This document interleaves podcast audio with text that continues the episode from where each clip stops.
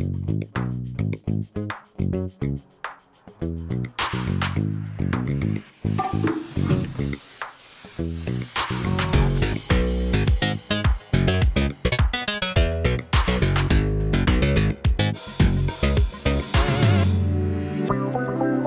сайн уу манайхаа та бүхэнд энэ өдрийн мэндийг хүргэе. Манай ээлжид нэгэн подкаст таны аль хизээний танил нэгэн зочинтой ярихаар бэлтгэгдсэн байна. За доктор сони шиг хичэрсэн байна. Хатагтаа гэхлээр болохгүй ш. Доктор нь төрүүлж явах хэрэгтэй мэл шүү дээ. Кинон дээрээс харсан шүү. Нь бол тийм. Тий. Доктор гэдэг тайтл авчих юм бол шууд хам бүх юмны дээгүүр юм байна шүү дээ. Хатагтаа мадагтаа ч бүр хойш. Тэр хүүс мүс юус хамаагүй бол явчих жоох. Доктор бол ямар шиг хүүснэ. Тий. Доктор хатагтаа гэж бас ярихгүй байх шиг байна тий. Тий. Тэгэхээр уг нь бол яг энэ соёлд барууны соёлд гэх юм уу да. Яг энэ эрдмийн зэрэг гэдэг бол юу юунаас урдаар тавьж штэ. Тэр тэр соёлд бол шинжлэх ухаан нэгдүгürt яваад байгаа байхгүй тий. Харин яг үнэ. Тийм. Тэгээд би танаас энэ удаад айгүй олон сонирхолтой шалхаа хамаагүй асуулт асуухаар бэлдсэн байгаа. За. Замын хөдөлгөөний дүрм анх зохиогдохдоо хиндэ төрүүлж үйлчлэхээр зохиогдсон гэж та бодож байна. Яна машинт. Яна гэдэг нь юу гэсэн үг вэ? Тэгж байгаа л хүмүүс дараа нь ингээ ухаарад тэгээ дараа нь хүн рүүгээ чиглэдэг байх.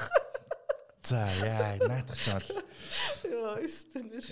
яг одоо би бол энэ дээр танд тантай ижлэхэн бодолтой болчихсон байгаагаа сая батллаа л да. Би бол ингээд айгүйх бод энэ тухай боддог болч сүүлийн үед айгүйх тийм төгсрлийн тухай мухай гүнзгий бодол боддог болчлаа. Тэрний юу нэхлээр яг энэ замын хөдөлгөөний дүрм анх зохиогдохдоо яг юугаа төрүүлээд одоо юунд зориулж те бодож олсон бэ гэдэг рүү очихгүй юу. Тэгэхээр явган хүн нь одоо нэгдүгürt байх юм уу эсвэл тээврийн хэрэгсэлтэй хүн нэгдүгürt байх юм уу гэдэг нэг юм тухайн асуудлыг шийдэж байгаа hierarchy зүйл үү штэ. Дис дараал, ирэмб, ирэмб дараал. Тэгэхээр ирэмбийн зэрэгээрээ бол яг хүн явган хүн нэгдүгürt байгаа бах гэж би зүгээр таасан анх зохиогдохдоо тий. Тэгээд явж явж хагаад тэгээ одоо бол яг манад бол тээврийн хэрэгсэл нэгдүгürt яваад байгаа штэ тий. Практик дээр та юм асуудалтай тулдгүй. Тул дээ тий. Бухимдах уу тэгээд. Аа, гоо да бухимдаад явах вэ? Аль тийм болох юм болох нь бухимдах уу? Харин яг үнэ. За гих мэтчлийн ийм их асуултаар өнөөдөр бит хоёр ярилцсанаа. Тэгээд аа, хэсэг хугацаа өнгөрсөн маань баг 3 сарын өмнө хоёул ярилцсан баг. 3-4 сарын өмнө. 4 сар ч юм уу тий. За энэ хугацаанд та таны эрдэм шинжилгээ судалгааны ажлууд хэр яв? Аа тэгээд аа, таныг бол Герман явсан талаар чинь сонсцсон байгаа. Тэгээд хэр их мэдээлэл бид нэр мэдэж болохоор байна өнөөдрийн төвшөнд.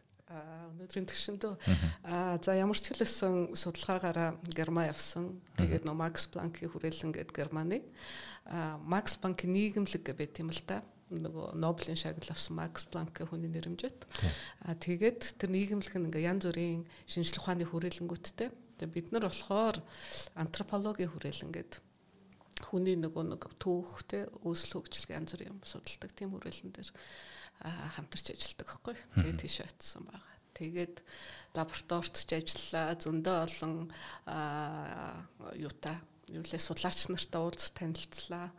Тэгээд ер нь бол судалгааны ажил маань айгүй амжилттай. Бид нар ч гэсэн маш их олон мэдээлэл Монголынхаа талаар олж мэдсэн. Жишээлбэл жишээл хэлэх үү? Болно шүү дээ. Жишээлбэл шүү дээ. Монголчууд одоо таван уушин малаас хамгийн түрүү ямар малыг гаршуулсан гэж боддог ч. За би бол яг гаршуулахдаа цаадуулчин мэдээж а, унаа болгоод морь байсан байх гэж би зүгээр тааж байна. Тэгээд гаршуулсан ирэмбэрээ цаадуулчин анх гаршуулсныгаа шүтээ явцсан болов уу л гэж бодож.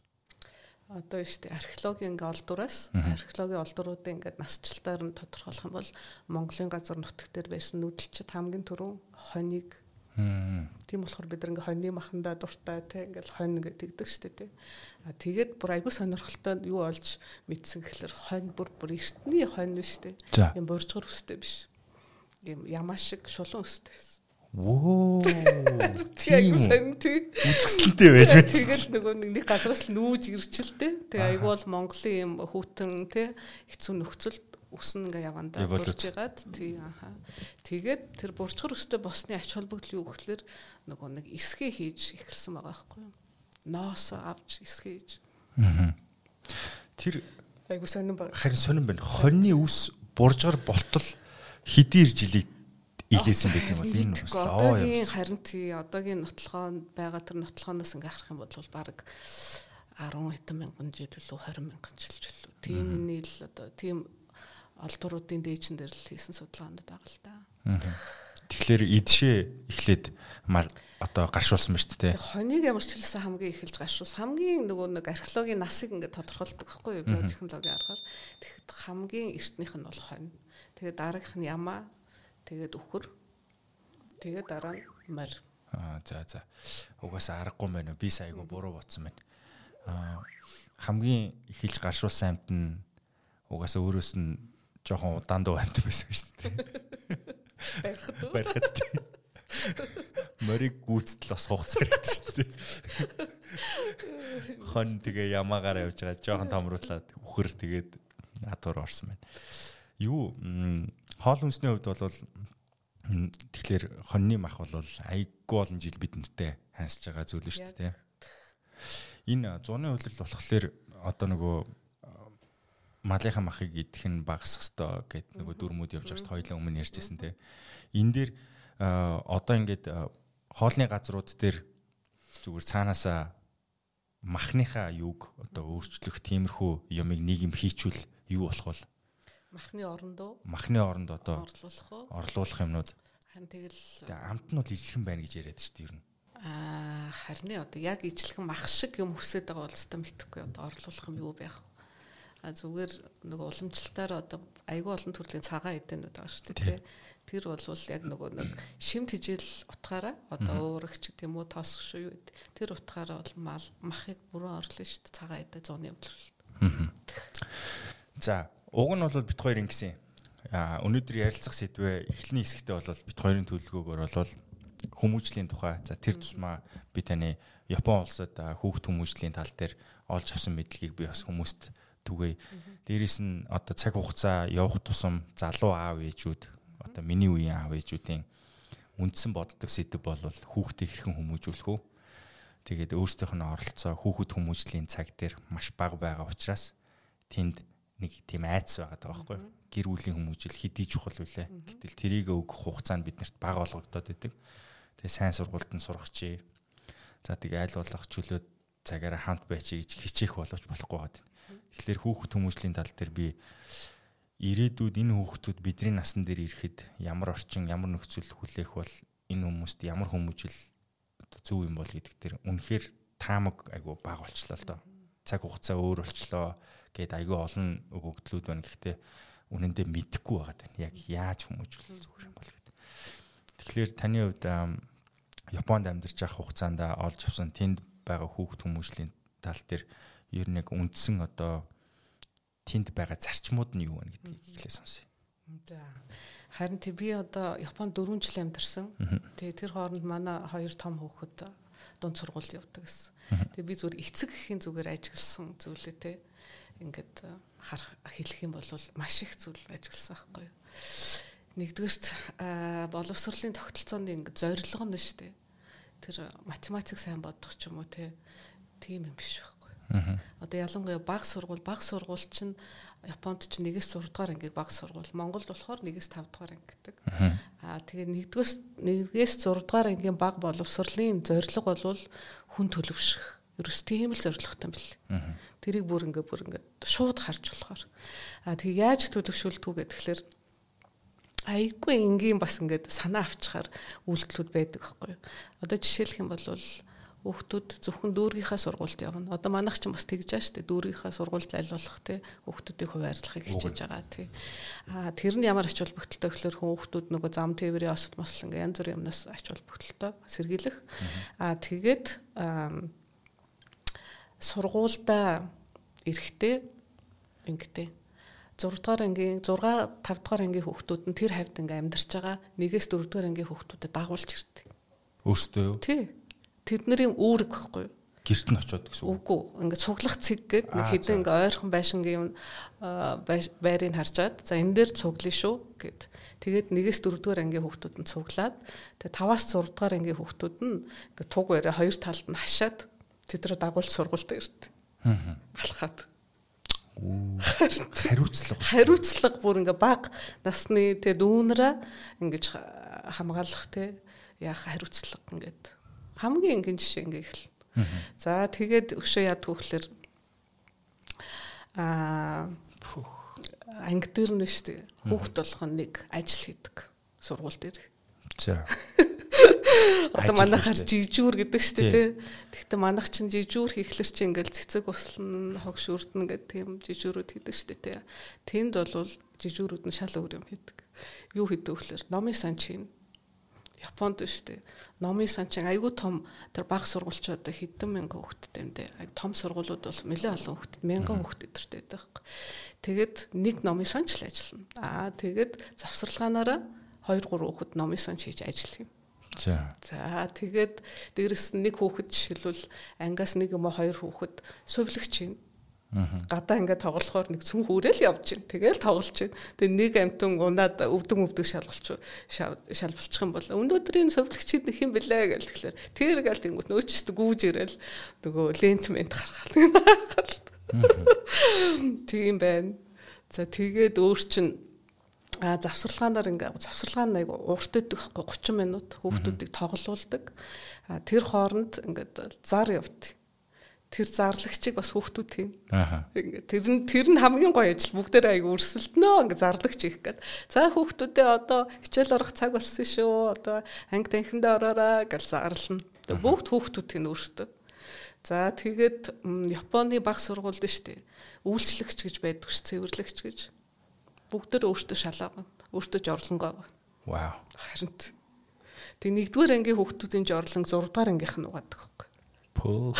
Тэг нэгийнх нь арай чадахгүй гээд аа тэгээд 2 3 4 5 6 гэх юм бүгд өөртөө жорлонгоо угаана. Тэгээ анги угаана, гадаа коридороо угаана, шат мат бүх юм угаана. Цэвэрлэгч байхгүй. Тэгэхээр чи өөртөө ингээ угааж аим чинь хогмогч хаяхгүй. Өдөр болго угаана. Netflix дээр нэг цуврал орсон байсан. Old Enough гэдэг нэртэй. Тэр хоёр байсан уу дөрөв настай жоох хүүхдүүдийг гэрээс нь ганцаар ингэ дэлгүүрлөө явуулчих жоохгүй. Тэгээ худалдаа авалтыг яваад иргээд тэгээд тэр хүүхдүүдийн явж чадж байгааг ингээ үзүүлсэн. Айгу эртнээс эхэлтэй тийм шоу байсан юм л дээ.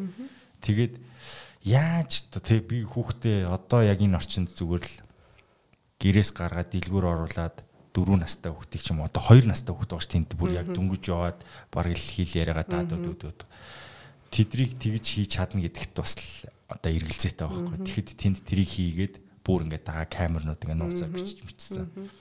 Тэгээд тэрийг хийсэн байхыг харсан. Сая таны ярьсныг сонссон чинь бие даалгах гэдэг зүйлийг ер нь багаас нь биеийг нь даалгах биш дангаар нь даалгахгүй хин нэгний биеийг бас давхар даадах.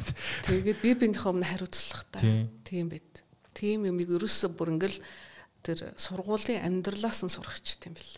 Япон хүмүүс чинь нэг айгүй хариуцлагатай шүү дээ. Бүх юмд ингээл тий хариуцлагатай хандна. Тэр чи ерөөсөө л тэр баг сургуулийн боловсрлоос олд юм бэл. Баг сургуулийн боловсрлоо тий. Гэрийн хүмүүжил гэдэгт нь юу юу орд юм бол ээж аав нар бусад цагуудад юу хийж байгаа ажиглагд. Аа одоо хараа сургууль дээр ингэдэж штэ сургууль дээр цаг зөөхгүй утас авчрахгүй. За яг хүн нөгөө нөхцлөөс л болдог байх л тэ. Тэ манах чи энэ тэнд явахаар хүүхдүүдтэй холбоо ярихгүй утасгүй явуулахар хэцүү шттэ. А тэнд бол утас авчрахгүй цаг зөөхгүй. А тэгээд юу яана. Уух юм гэхлээр ундаа мундаа юу ч авчрахгүй. Цайл авчирч болно зөвхөн. За тэгээд чихэр сахар тийм ерөөс авчрахгүй.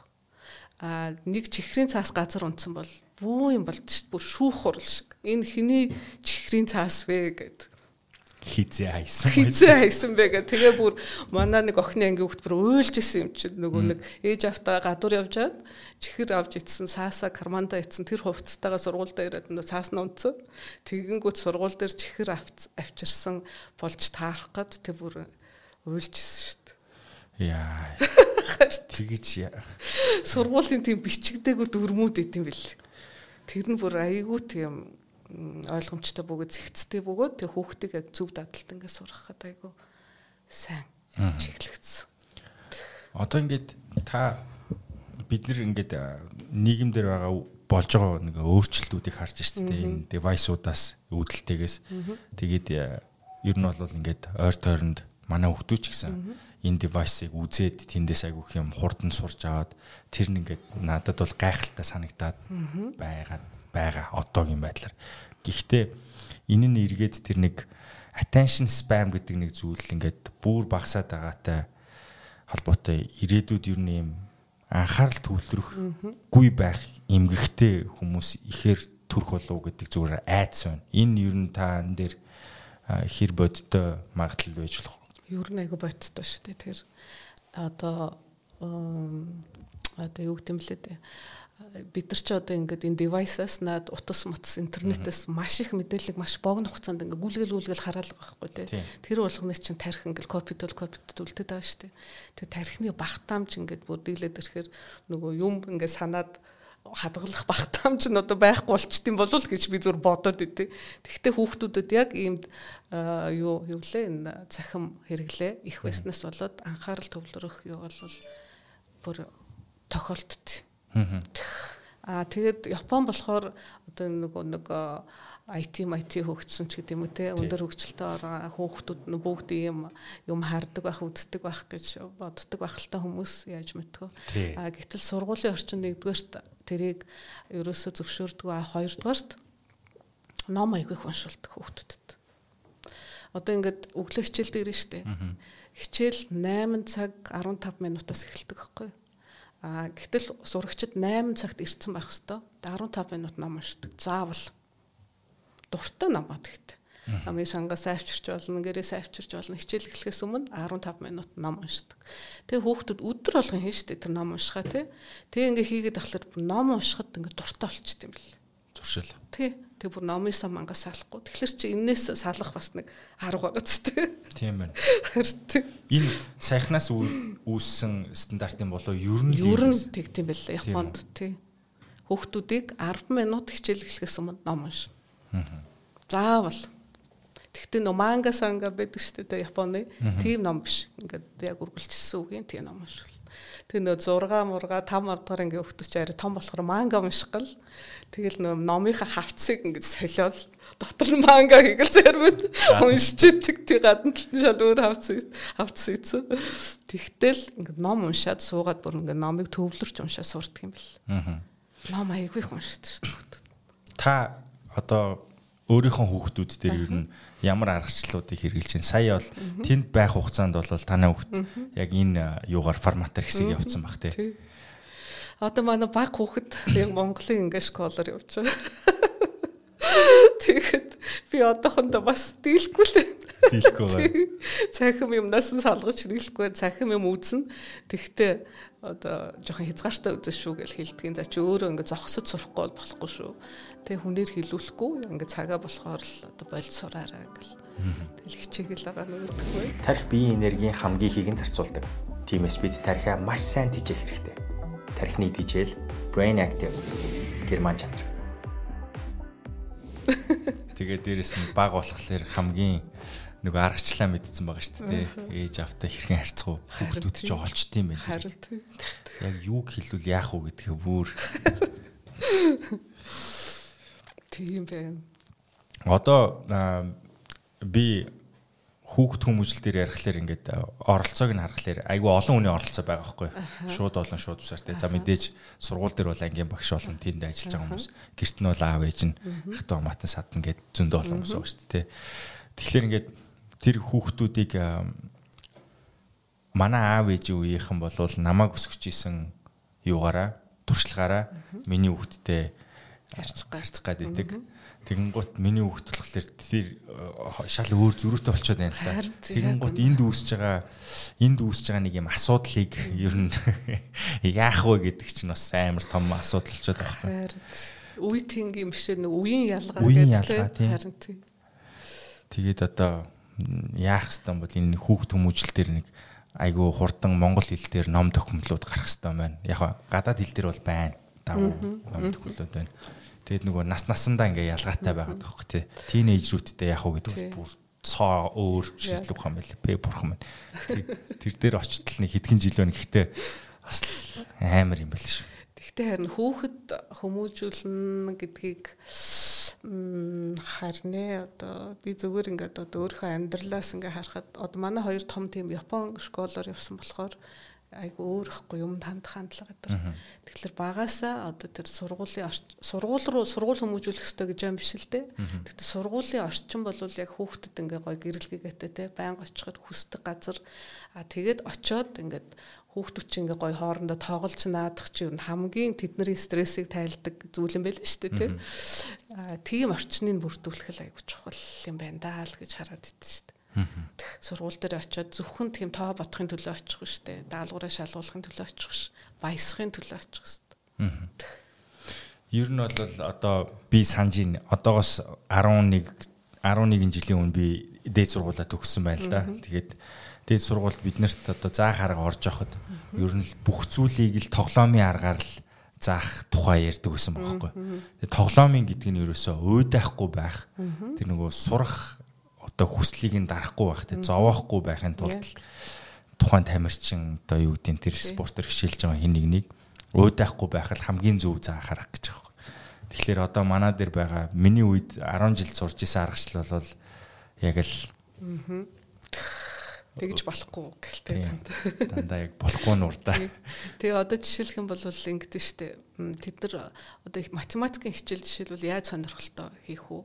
Сонирхолтойгоос гадна амьдрал дээр ингээд буух хэрэгтэй байхгүй хичээл ер нь ер нь ямар ч хичээл баг сургуулийнх ч бай, дунд сургуулийнх ч бай, их сургуулийнх ч бай амьдрал дээр буухгүй бол тэр чинь утгагүй шүү дээ тий. Хэрэглээгүй. Тийм хэрэглээ байхгүй бол утгагүй. Аа тэгэхэд ч одоо жишээлбэл ингээл математикийн хичээл дээр ингээл хүрээний урт ол тэгэхээр манайх ингээл дөрвөлжин зураал хүрээний урт ингээл бодуулаад байдаг шүү дээ гурвалж. Аа тэнд бол жишээлбэл даалгавар нь гэрийнхээ хаалхны хүрээний уртыг олоорой. Тэрэн дотор чинь танаа ширээ чинь багтах уу? Хэмжиж үзээрэй гэх тийм даалгаврууд өгдөг байхгүй. Амьдрал дээр ингээ буусан. Тэгэхээр тэр хүүхэд шууд тэрийг ингээд хэрэглээнд оруулж байгаа байхгүй. Сурсан юм аа. Тэр айгуу чухал юм билээ шүү дээ харин тий.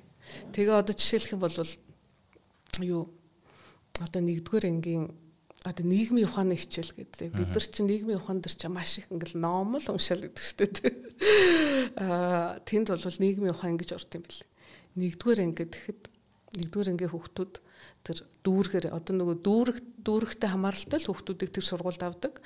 Тэгэхээр дүүргээр ингээ явж явдаг хичээл дээр. Тэгээд аа манай дүүрэгт энэ гал команд байт юм байна. Тэнд байт юм байна. Энэ манай хотын гал гарах юм бол манай энэ гал команд унтраадаг гэл тэ. Аа тэг энд ийм хөшөө байт юм байна. Энэ хөшөө болохоор энд зориулсан хөшөө юм байна. Энд ийм цэцэрлэг хүрээлэн байт юм байна. Дүүргээр явдаг хөхгүй. Бөөнөрөө. Тэгээд ингээд яг сурдаг. Тэг дүүргээ ингээд таньдаг. Тэг хоёрдугаар ангид гэдэг тэгэхээр шүү дээ. Хотоороо явна. Нэгдүгээр анги дүүрэг байсан бол хоёрдугаар анги хотоороо явдаг одоо ингээд манай энэ Цукуба гэдэг хот бол ичнээ дүүрхтэн байна. Энд нь ийм юм байт юм байна. Тэнд нь юм байт юм байна гэт ингээд хотороо явдаг.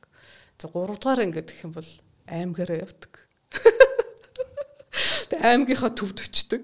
Тэгээ манай аймгийн төв одоо энэ Мето гэдэг хот байна. Ийм байдгийн гэдэг ингээд очдөг. Тэнд тэгээ хотын захиргаа нь хүлээж авдаг тэр хүүхдүүдийг. За сайн бяцхан хүүхдүүдээ ингээд одоо Ибараки мужийн те төвийн хотын захиргааны хүмүүс байна. Манай юу бол гэл ингээл танилцуулдаг. За тэгээд дээшиг ингээ ахихаараа юу л явдаг. Токио явж засгийн газрын ордонтойгоо танилцдаг. Тэг бүр ингээд бүр шат шатаар ингэж ахиулт юм бил шүү дээ.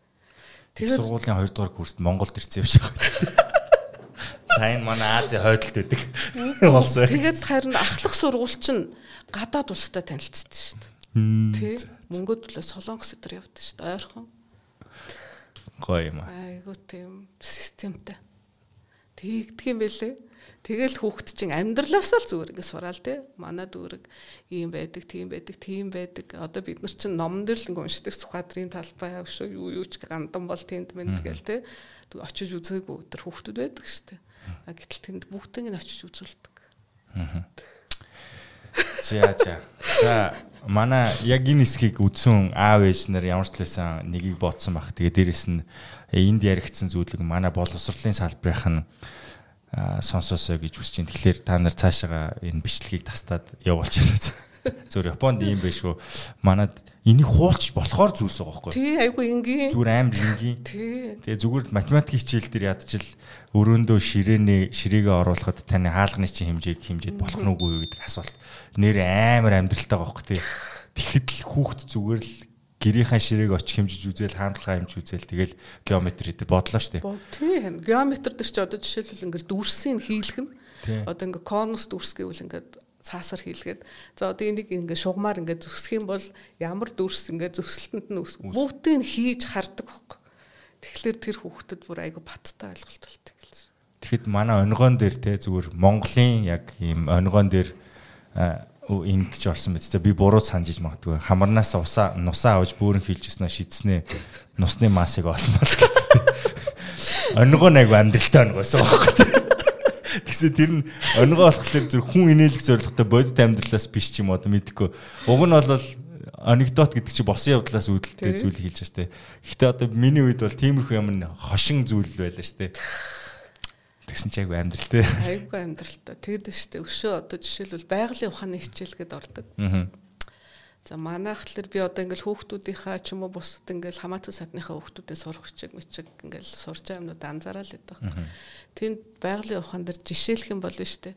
Одоо сургуулиуд ингээд цэцэг тарьдаг штэ анги танхимаа тий цэцэг тараал ингээл тэгэл нэг хідэн октод нь хөрхи услаа л тий ингээд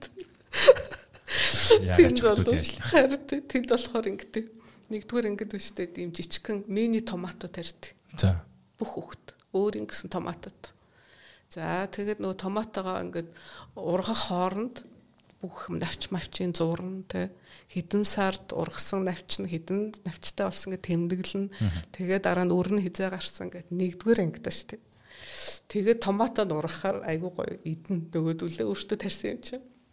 Хоёрдугаар ингээд төмс тарь. Тэгээд төмсөө арчилна. Тэгээ бас ажиглалт хийн, зуурн, тэ химжин, тэгэл төмсөө ингээ гараад ирэхээр намар айгу хөөрхөн 2 3 төмс бооцсон ирчээд юм анги. Бидний тарьсан төмс гэдэг энийгээр хоол хийгэрэг.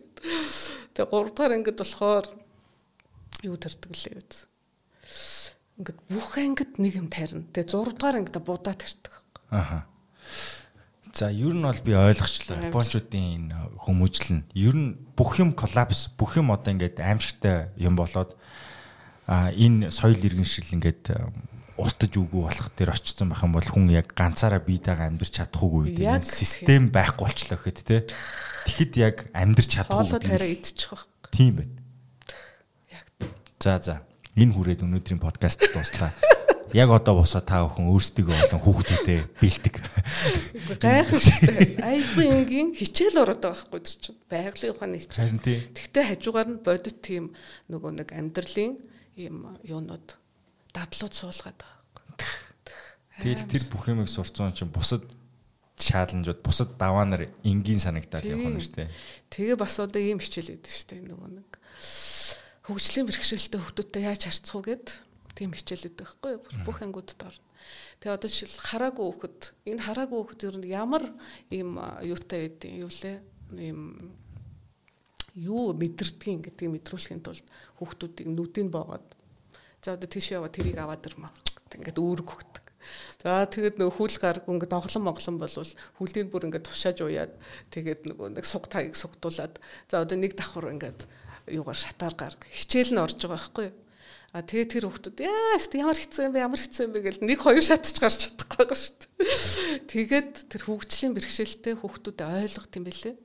Тэгээд тэр хүүхдүүдийг ерөөсөө тийм сонин монин гэж ерөөсөө харахгүй байдаг л хүүхэд энэ ийм л бэрхшээлтэй байна. Энд ийм хүндрэл байт юм байна. Би туслах ёстой шүү. Тийм хандлага сурд юм бэлээ шүү дээ. Би бүр баг сургуулийн боловсролын үнэхээр гайхсан айгуу гоё хөгжилтөө тэг чинь ингээл хөгжилтөө л тэр оронд чинь ингээл. Юмаа хийгээл дөө тэгтээ асар их юм сурцсан. Яана манай ус яана зүгээр тэг зүгээр. Бидний уламжлалт авахгүйгаараа бас ингээ бодоод Монгол хөрсөн дээр буулгуул болмоор юм шиг л санагдаад идэв шүү дээ болох л бахал та. Тэгээ цаан чинь нэг тийм дуу шүү дээ. Болно доо болно өөр сонирхолтой 10 жилдэн заадаг зүйлс юу байна Аа одоо жишээлбэл та нар ирвэхээ тэжээж үзсэн үү? Юу гэж тэ ирвэхээ чинь тэжих боломжгүй ч одоо тэжээнэ гэдэг чинь гаршуулна гэсэн үг үстэй. Бид нар үзсэн шүү дээ. Ээжээ ирүүхээ гаргачаад ирье. Гатаа гаргач.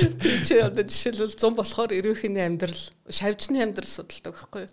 Тэгээ жишээ нь ирвэхээ одоо дөрөвдүгээр ангидаа жишээлбэл ирвэхээ тавдугаар ангидаа цохорхооч гэдэг юм уу гэдэг. Ингээд бид нар одоо Монголынхаа шавжийг бараг мэдэхгүй шүү дээ. Нэрлэлч ч мэдэхгүй ямар шавжч байт юм мэдэхгүй. Тэгээ нэг өдөр манай хүүгийнх нөгөө нэг ирвэхээ тижэнгээд тэгээд ирвэхийн өндөг ерөөхийн их нэстэг газар ингээ навч сайн ажиглал байвал навчин дээр өндөг байд. За тэрийг авчирлаа гэртээ. За тэгээ нөгөө өндөгчин байжснаа хагараад нэг жижигхэн хар өвт боллоо. Тэгээ тэр навч иддэг гэд. Тэгээ тэр навчийн хүүхд хоёр ингээд орой болохоор айлуудын хашаанаас ингээ хайчилж авнаа. Яа гэвэл яг тодорхой навч иддэг байхгүй. За энэ бол ийм навч идэнэ. Одоо жишээлбэл нэг юм лимоны төрлийн нэг юм жижигхэн юм ургамал ургадаг комодит тэрний навчийг иддэг ирвэхээс. Тэгээд навчийн авчраал тавина. Тэгэнгүүт нөгөө өт чинь нөгөө навчич өглөө болох цүм идчих. Жохон л идэнэ шүү дээ тэгтээ. Гүү бүртээ ингээд навч навчаар идчихдэг шүү Тэгээд тэр ирвэхэ чинь нэгдүгээр үеийн өвт болно, дараа нь хоёрдугаар үеийн өвт. Би одоо яг мэрэгжлийн нэрээр нь мэдэхгүй байна. Гуйжаад ингээд томроод идэм бил. За тэгээд дөрөвдүгээр үеийн өвт болоод тэгээд биш тэг дөрөвдүгээр үеийн өвт болохоор ингээд ирвэхэ чинь айгу ууртай. Бас уу. За. Ингээд юу гэвэл нуруу муруугийн өвтний нуруу мурууг ингээд жоохон илж мэлээд ингээд уурлаад ингээд ивэр гаргадаг шүү дээ. Тэр ивэр нь ингээд амар үнэртэй тэгэж нөгөө эргэн тойрныхоо орхоо шавжийг ингэж цааш бие хамгаалах юу шүү бие хамгаалах нэг арга нь. За тэгээд нөгөө маань сүултээ хүүхэлтэй болоод тэгээ байжснаа. Манай тэр ирвэхээ хүрх амт нөгөө бид нар гэртээ тэжээжсэн болохоор одоо 100 чин Японд ингээд 5 сараас эхэлнэ. Тэгсэн чи тэр хүрх 4 сар төрцсөн. Гэрт нөгөө гэрт улаахан байгаа даа болохоор. Тэгэл гата хүүтэн. Тий. Температур нь тохиромжгүй. Тий. Тэгээ байжсэн чи манай хөл за одоо энэ ирвэхэ төрөх болчихно болчихно л гэдэггүй арай болоогүй юм шүү гэж. Одоо яг болж байгаа. Өнөөдөр орой төрч магадгүй гэсэн чинь орой нь яг хүүхэлтэй хагараад дотроос нь айгүй гоё ирвэхэ гараад байна. За. Тэгээ нөгөө ирвэхэгээ чи ингээд чихэртэй усаар ингээд хушуун ингээд айгүй урт байдсан шүү дээ юм бошгорлцсон. Тэрийг ингээд хушууг ингээд ус руу дүүрч ингээд сургадгийг. Ингээд ус уухыг хардаг амлуулж байгаа юм шиг. Тэгээ харин айгу сонир. Тэгээ тэр ирвэхэ айгу гоё гэрээр нисэж байгаа л манай хүүдэр ирээ сууч. Манай хүү дандаа нүг арчилдаг байсан байхгүй. Тэгэл ингэр дээр нэрээ суучдаг. Тэгээд энэ шавж хүртэл ингээд өсгсөн эзнээ. Танд юм байна да гэж бодсон шүү дээ. Ямар сонир. Тэгээ одоо энэ хичээлийнх нь л юу шүү дээ. Одоо гэрийн даалгавар тий. Тэгээ тэндээс дүгнэлтээ юу гэж гаргах вэ? Юу одоо саяны нөгөө нэг хүүхдийн даалгавар дээр сая ирвэхэг бүрэн дүүрэн боожулчлаа штэ. Яг уу сарын өмнө л дутуу тэлттэй. Тэрэн дээр тийм дүгнэлт хийх шаардлага процессо бүгднгийн зурж мурж. Хэмжиж зурж тэмдэглэнэ. Тэг хэр удаан гэрт амьдэрсэн бэ? Оо тэгээд бид нар жоохон дулаархаар хөрх амтныг тэгээ нисгцэн. Нисч өгөхгүй санхан дээрээ гаргаал ингээл нисэх гэсэн чи бүр нисч өгөхгүй. Нисэрэ нисэрэ гэж байгаа л нисгсэн. Айгуу гоё. Гайхалтай юм аа. Зөндөө олон мэдсэн ш. Зөндөө олон шавжны амьдрал мэдсэн. Би ч Монголд юу ч мэддэг байсан. Тийм. Тэгж байглаа ингээд танд юм байлээ. Өстой супер заах харахтай байна. Юм бол ийм заах харгаас бол хүүхдүүд өстой янз бүрийн сонирхолтой төгсөөд тэгээд мэрэгчлүүдтэй ч гэсэн дурлахаар юм байна. Харин яг. За хоёлаа боловсролын тал дээр ер нь таны мэдхүн зүгээс жоохон мэдээлэл өгчлөө. Харин одоо хоёлаа эрүүл мэндийн тал руугаа жоохон хазаая. Тэгээд тэр дундаа надад тантай ярилцсны дараагаар айгүй их хүсэлтүүд ирсэн. Тэгээд тэр хүсэлтүүд дунд бол танаас асуулт асуухыг мэдхийг хүсэж исэн, өөр сэдвээр ярилцахыг хүсэж исэн хүмүүс их байсан. Аа энд байгаа асуултуудаас зөвхөн хүмүүсийн ирсэн зарим нэг асуултуудаас би танаас асууя сүүний асуудал их сони юм аа. За сүйтэй цаа, сүйтэй кофений дараа заавал хямардаг тэгсэн мөртлөө ааруул аарц бяцлаг зэрэгт ямар ч асуудал үүсдэггүй. Энэ одоо яг юунаасаа хямраад байгаагаа бас мэдмээр байна гэсэн. А тэр хямраад байгаа зүйл болохоор уг нь хоёлаа хальт өмнөх юм дээр сүүнд байдаг сахар нэгэ ярьж ирсэн. Тэр сахар чинь зөвхөн сүүнд байдаг тийм онцлог сахар байхгүй өөр ямар ч хүнсэнд байдгүй. Тэгээ тэрийг нөх хүмүүс шингэх чадвар нь ингээ янз бүр байдаг. Ялангуяа насанд нас ахихаараа тэр шингэх чадвар нь багасдаг. А тараг аарц эднэр дээр яага хямрдаггүй вэ гэхэлэр тэр тараг аарц чи эсэгдэг штэ тий. Эсгэн гэдэг чинь бичил битэн хийдэг байхгүй. Тэгээ бичил битэн чи амьдрын тэр тарган дотор үржээд тэг хуваагд амьдрын. А тэр хоорондоо юу идэж уддаг гэхэлэр сүүний сахарыг иддэг байхгүй. Тэгэхээр сүүний сахарыг идээд задлаад тусгацсан байдаг. Тийм болохоор хямруулдаг. Аа. За та хариулт авсан баг гэж найдаж байна. Асуусан үнэ шүү. За дараагийн асуулт болохоор юм байгаа. Хүнсний одоо хүнсний бүтээгдэхүүн дээр байгаа шошхыг хэрхэн унших талаар зөвлөмж авмаар байна. За мөн ашигтай бактерийн талаар дэлгэрэнгүй яриул их баярлан шүү гэсэн баг. За энэ хүнийг баярлуулахын тулд айгуу дэлгэрэнгүй ашигтай бактерийн тухай ярих гэдэг. Аа за шошго дээр та ерөнхийн нэг зааварчилгаа өгвөл. Ахаа шошго дээр гэх юм бол ер нь бол бусад орнуудад шошго нь ингэдэй нэг хүний хэрэглээний хэмжээнд таарсан шимт хичээлийн мэдлгүүд мэдээллүүд байдаг байхгүй. Одоо жишээлбэл гадаадын ингээд бүтээгдэхүүнээ шошго уншихаар serving size буюу нэг удаагийн хэрэглээний хэмжээ байдаг байхгүй. Одоо шил талах гэх юм бол serving size нэг зүсэм. А энэ уутан дотор 20 serving байгаа. 20 зүсэм байгаа гэдэг ингээ байдаг байждаг байхгүй. А тэгээ нэг зүсэм талах нь ийм ийм шимт хичээл агуулсан гэдэг. А Монгол дээр болохоор 100 грамд гэдэг. Тэгэхээр нөө яг хэрэглэгчд очихдоо 100 грамыг чинь төсөөлөхөд аягүй хэцүү шүү дээ хэдэн ч зүсн талах юм тийм. Тэр нь жоохон төвөгтэй. Тэгэхээр манайх одоо шошгоо бас шинжилгээ ажиллаж байгаа бодвол тийм хэрэглэгчдэд ойлгомжтой тийм тал руу явах байх гэж бодож байна. За өөр одоо айгүй хурднаар хэлэх юм юу гэхэлэр ингээ хажууд нь ингээд хоногийн илчлэгийн тэдэн хувийг хоногийн одоо нүүрс усны тэдэн хувийг хангана хоногийн уургийн тэдэн хувийг хангана гэдэг мэдээлүүд өгдөг шүү дээ. Тэр аягүй чухал гэдэг.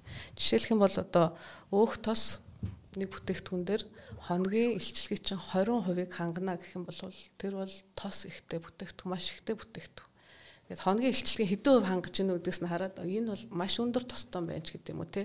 Ингээ шууд ойлгож болохоор л гэдэг юм л та. Тэгээд одоо сая би нөө Германд явахдаа яаж нөө эрүүл эрүүл бас хүнсээ хүмүүс ялгад ингэ шошгоос аягүй харж явлаа. За.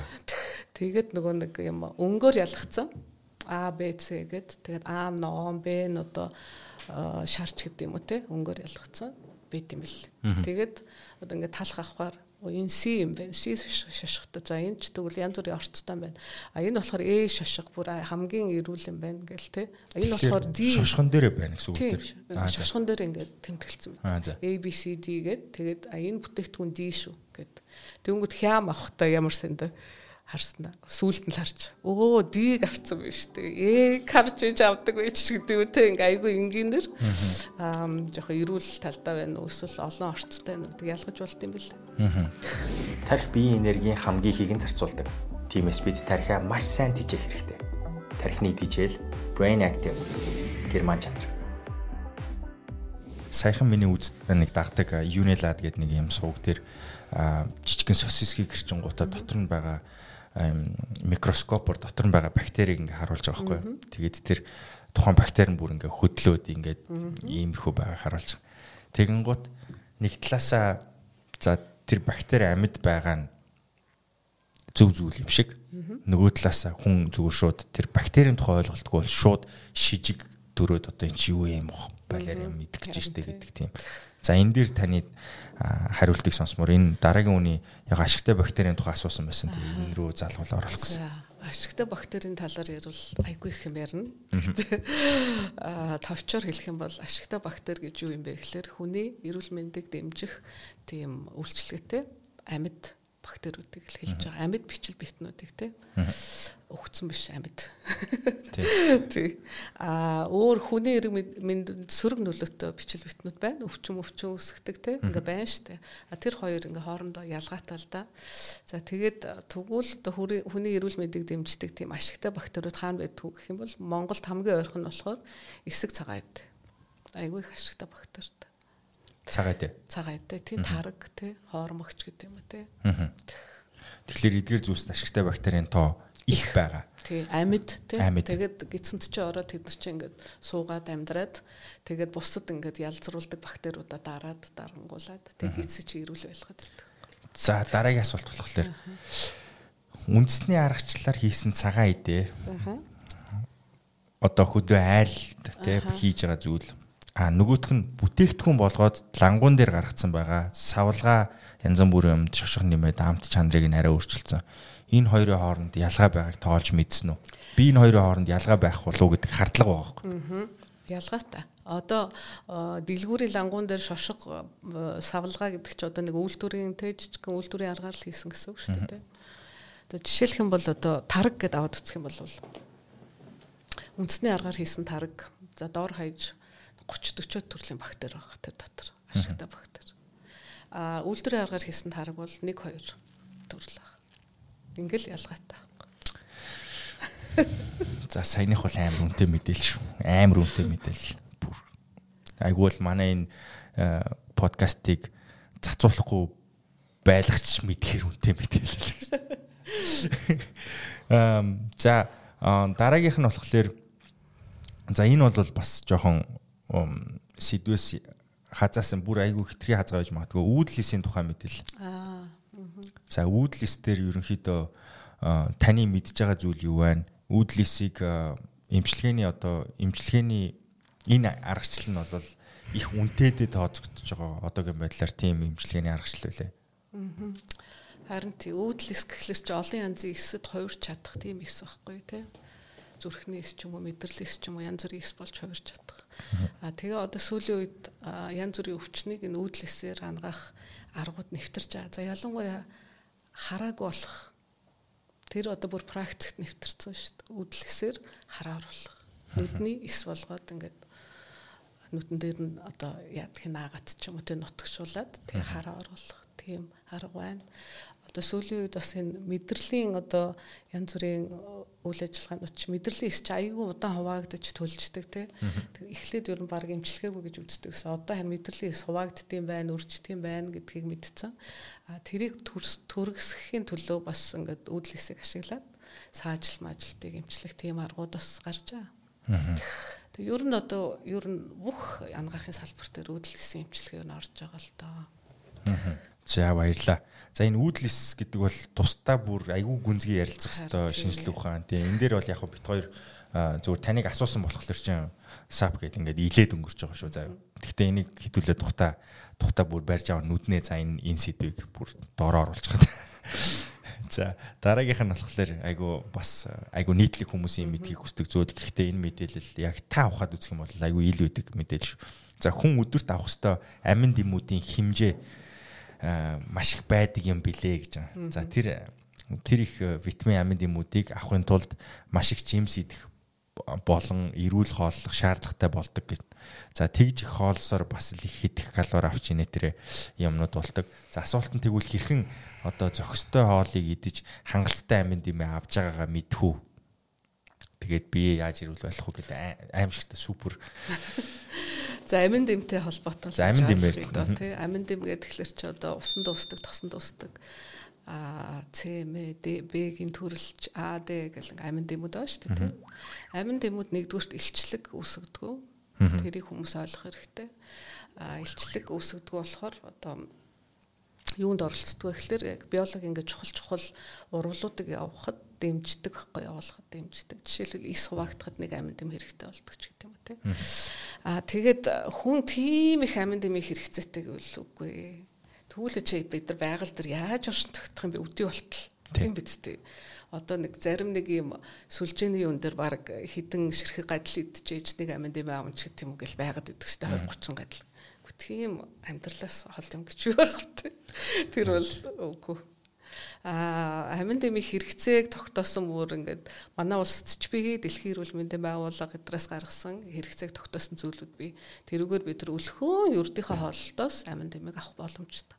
Жишээлх юм бол ногоо жимсийг холиол ядаж хоногт нэг 300-аас 400 г идэх юм бол бүх төрлийн амин дэм авна. нөхөгдөн тэ. Аа. За юун дээр за одоо надаас хүмүүсийн бусад нэг private messenger-ээр ирсэн асуултууд. За энэ дээр ингэж байгаа. Аа юуг мацаг тайлах процесс дээр заавал одоо баримтлах ёстой зарчмууд нь юу юм бэ? Мацаг хийгээд дараад мацаг тайлах заавраараа бол айгүй баг багаар идэх ёстой гэсэн. Гэхдээ мацгийг тайлахдаа таны зүгээс одоо хоолн дээр зөвлөх зүйл бий юу гэсэн? Би одоо нэг мацаг тайлах тэр тайлна гэсэн процессыг нь яг юуг нь сайн мэддэг. Яг үнэндээ Тийм болохоор бас одоо ингэх ёстой ч юм уу тэгэх ёстой гэж юу хэлж чадахгүй л. Харин тий би би бас айгүй наад сонирхолтой энэ асуулт нь бас яг энэ энэ тухай ярилцмаар санагдсан байхгүй юу? Мацаг гэдэг зүйл чи эхлээд юу юм бэ гэдгээ тий. Яг тэр хэр удаан хугацаанд бид тэр юу хорсон юм бэ гэж нэг зүйл байгаа шүү дээ. Тэгээд тэрийг мацаг тайлах гэ энэ бол ардын ангаах дээр байгаа одоо ардын уламжилт ангаах ухаан дээр хэрэглэгдэж байгаа түгээмэл хэрэглэгдэж байгаа эмчилгээний арга барил гэх юм уу те. Тэгээд тэндээ болвол энийг нөгөө огцом юм хүм мэдж болохгүй гэсэн тийм дүрмүүд байх шиг байгаа. Тэгээд яг хоол зүй талаас болохоор одоо та бит хоёр зүгээр төсөөлөе л да тийм. Бидний судалсан шинжлэх ухаанаар болвол хоолыг хорцсон байжгаад тэнд бид одоо бол өөр процесс явагдаж байгаа шүү дээ. Хэсэг хугацаанд юм идэхгүй байхад. Тэрний араас юм идэхэд юу идэх нь чухал юм уу? Хэр их хэмжээгээр идэх нь чухал юм уу? За миний бодлоор нэгдүгürt хэмжээл байх гэж бодож байна. Яа гэвэл тэр эд эрхтнүүд чинь ингээд хүний бие чи өөрөө айгу ухаантай шүү дээ тий. Ян зүрийн нөхцөлд ингээд өөрийгөө тохируулаад аваа явцдаг. Одоо жишээлх юм бол хоол идэхгүй ингээд байгаад их юм бол за энэ нөхөрч хоол өгөхгүй нэ гэд урвална ингээд өөр тишгээ яваад тий. Одоо өөртөөхөө булчин задлаа хоол болгоё ч гэдэг юм өөхөө задлаа хоол болгоё гэд өөр юм руу шилжчихэж байгаа шүү дээ.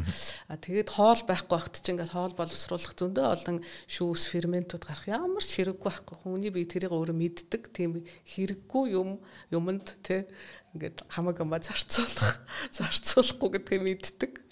А тэгэхээр хэдэн хоног жишээлбэл юу мэдэхгүй байх юм бол мэдээж тэр шүүс шүүрлүүд нь багассан л байгаа юм. А тэрийг өдөөхийн тулд гэвэнд огцсон хоол бас идэхгүй л байхгүй. Би ч угаасаа нөгөө ахар асар ухаантай компьютер тэгээд тэр асар ухаантай компьютер гэж төсөөлөе зав. Тэр компьютер дотор бүр юм зүүрэг байгаа. Ялахгүй юмд ямааны гарц гэдэг. Тий. Ялахгүй юмд ингээл баха хот боловсруулахгүй юм нийлэгжүүлээ шүүрэл гаргах тэгэхгүй шүү дээ. За одоо энэ дээрээс хоёлаа зүгээр энгийн нөгөө биохими одоо биохим дээр үздэг нөгөө дүрмүүд байгаа шүү дээ. Одоо тэрэн дээр ер нь ямар нөхцөл байдлаас одоо би энергийнхаа их усүрийг юу руугаа залгаж авдаг тухай ерөнхий аргачлалууд. Гэтэ саяны бол энэ тооцоолч нь судалж гаргаж ирсэн байгаа шүү дээ. Тий. Аа За одоо энерги гэхэлэр чи одоо эд эс болгон өөрийн гэсэн өвөрмөц энергийн их усаар ашигладаг л да. Энерги юу нь яах гэж хэрэгтэй юм гэхэлэр бүх юмыг ингээ хөдөлгөж амьдруулах гэж л хэрэгтэй шүү дээ тийм.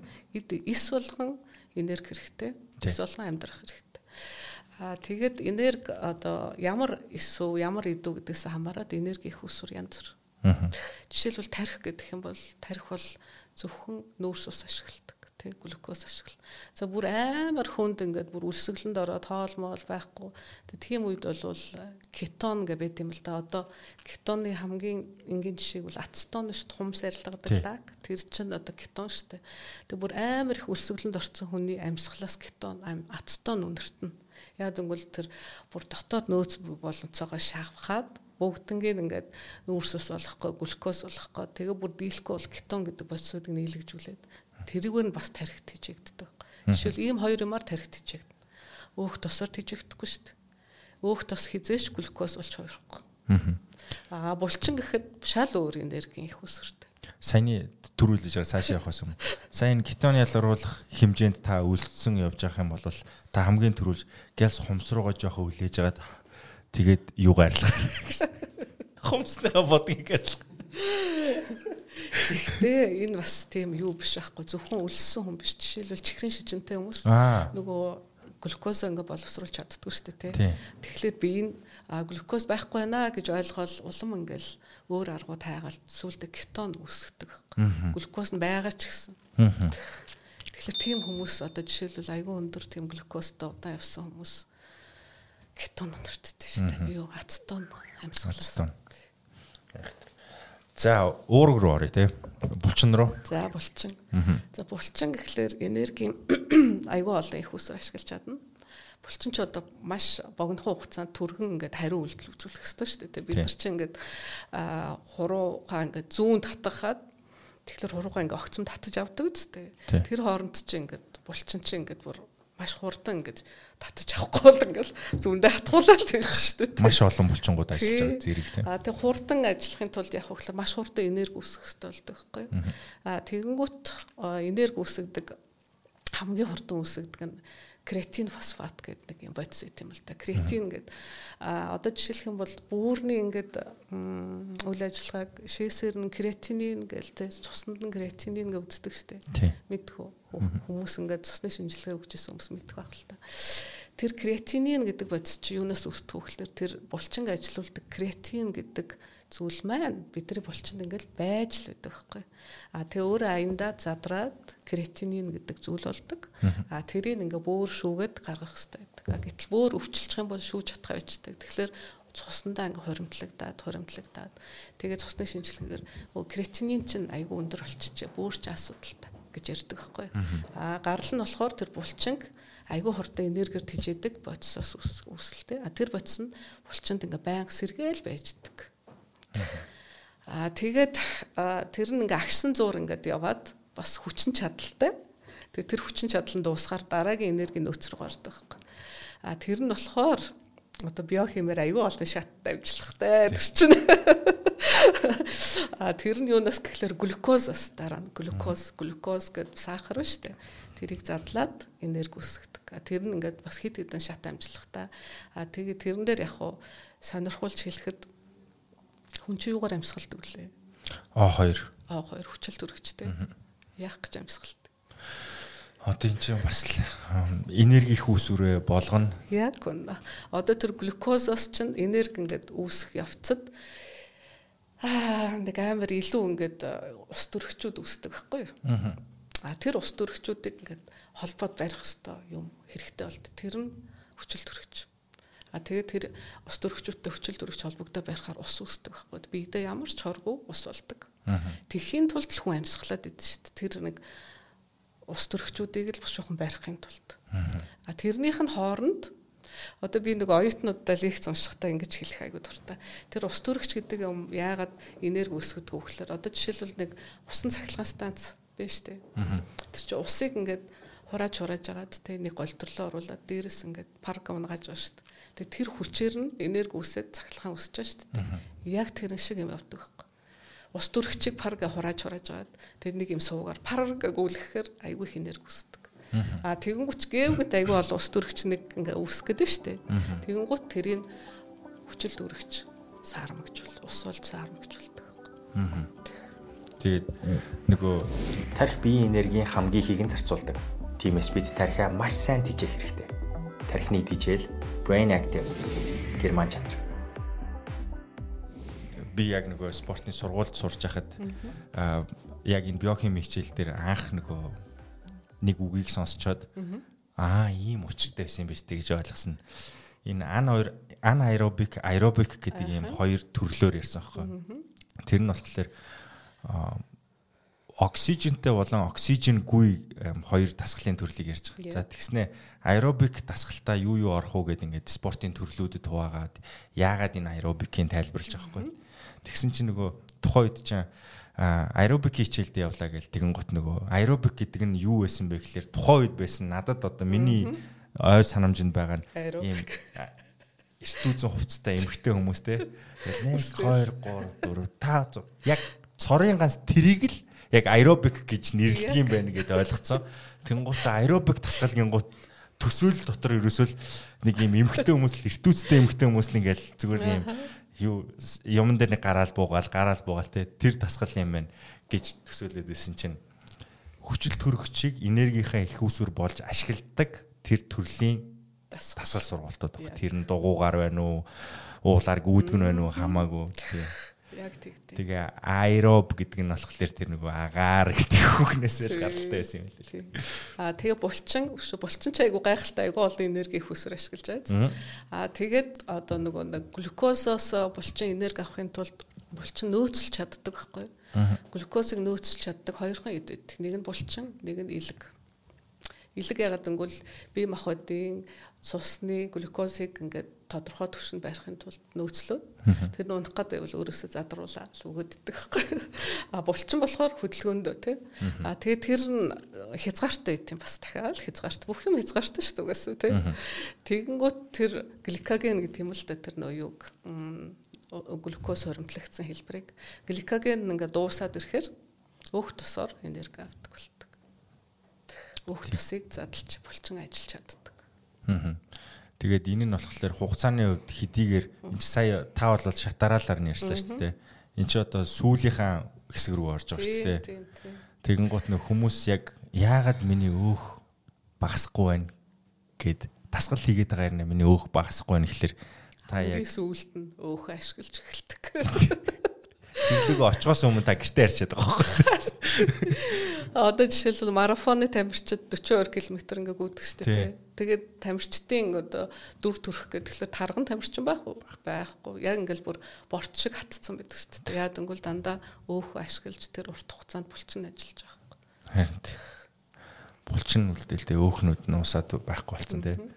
Ер нь бол яг саяны нэг дараалал харахаар та дасгал хийгээд үр дүн гарахгүй байна гэж байгаа бол та энерги их үүсрээ өөх рүүгээ залгаж амжаагүй байхдаа бүх зүйлээ дуусгачаад гэртээ хараад тэгээд Facebook руу ороод миний өөх буухгүй ингэж бичээд байгаа байхгүй.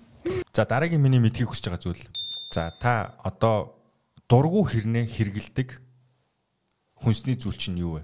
Одоо амтанд нь ч юм уу ямар нэгэн байдлаар дургу эсвэл та өөрөө хэрэгэлдэггүй гэж болно. Хүмүүс нийтлэгээрээ дургу хэрнээ хэрэглэх ёстой зүйл гэвэл дургуун мөртлөө хэрэглэх хэвээр. Тийм нэг амт нэг тийм гоё биш ирнэ. Яг одоо нөгөө хоолныхоо чухал хүнс талаасаа чухал те гэж бодоод хэрэглэдэг үү. Бараг тийм хэрэглэдэг шүү дээ. Байхгүй юу? Дургу юм аа ингээд хүчээр хэрэглэх чи одоо тэгээд хоолвол чадах уу гэдэг. За одоо энэ энэ асуултыг яг асуух хэрэгтэй болсон байх гэхээр баргашин гэдэг нэг зүйлийг айгүй хэрэглээнд нэвтрүүлчих. Тэгээ баргашингийн өөрийнх нь амт нь бол муугаал амттай байхгүй юу? Ер нь нэг тийм таатай бол биш те. Тэгэн гут тэр зүйл сайн гинэ, ингэхэд сайн гинэ гэд тэгээд нөгөө баргашин чинь бүр айгүй олон бүтээгдэхүүн гаргаа зах зээл дээр нэвтрүүлсэн байна л да. Яг үний модлаа мэдэхгүй те. Уг нь бол тэр чи байглаараа байж явах хэвээр юм шиг үлээ. Тэгээд савлгаанд оруулсан тэр үед яг нөгөө түрүүний цагаан эдэтэй ижлэх яг чанартай байна. Би одоо барах шиг нэг хэсэг зүгээр сонирхож л уншиж ирсэн юм л да. Барагччод айгүй олон тийм эрдэс бодисуудтай байлээ. Маш олон хэдэн төрөлчлээ 40 50 төрлийн эрдэс бодисууд.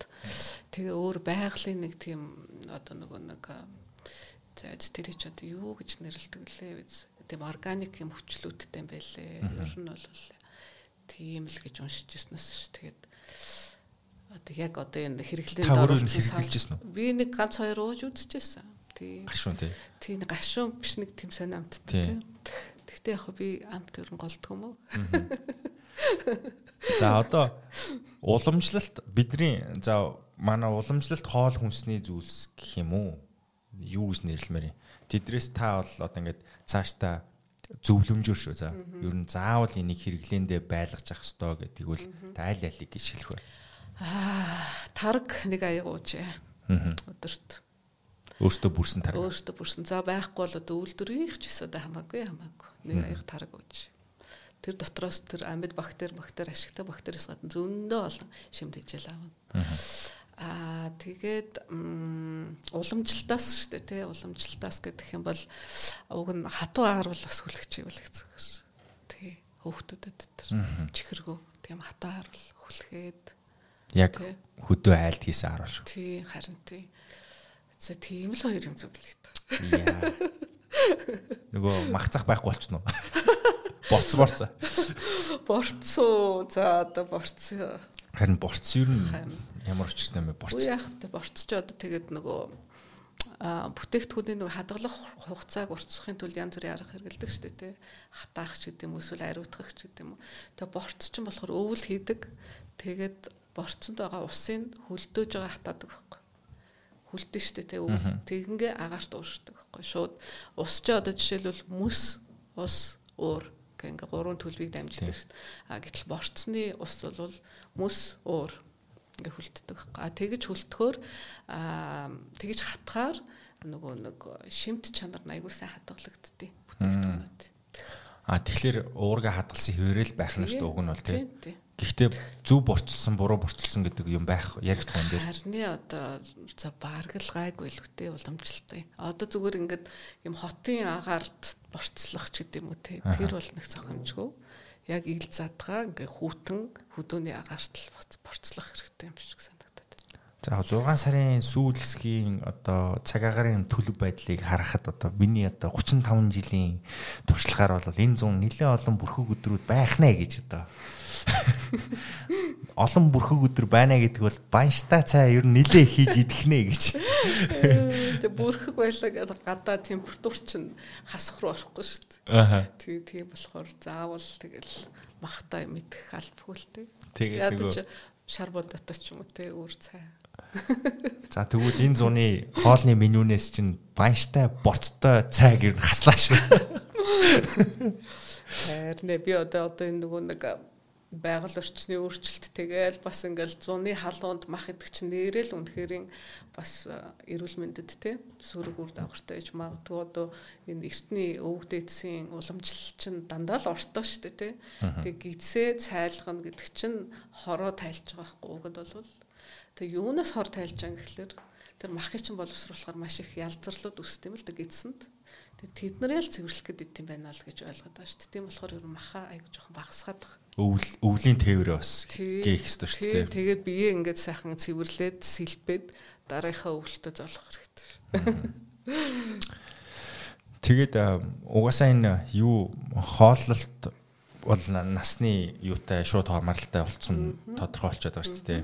Тэгээд гой амттай гой хүссэн зүйлээ идэх гэвэл хурдан л амьдрна гэж ойлгож байгаа. Тэгээд за энэ бол миний сүүлийн асуулт.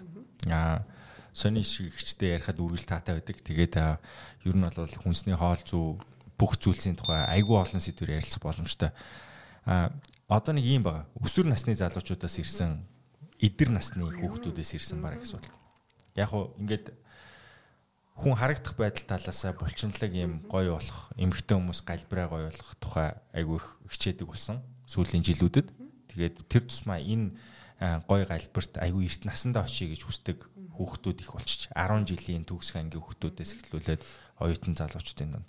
Тэгэхээр тэр хүмүүсийн нийтлэг одоо мэдхийг хүсдэг зүйл нь яаж хурдхан одоо бие бэлдраа том болгох уу тий бусад булчингуудаа том болгох уу гэдэг тийм асуулт. Тэгээд тэрэндээ яаран дааран очихыг хүсэж байгаа тийм хүмүүс.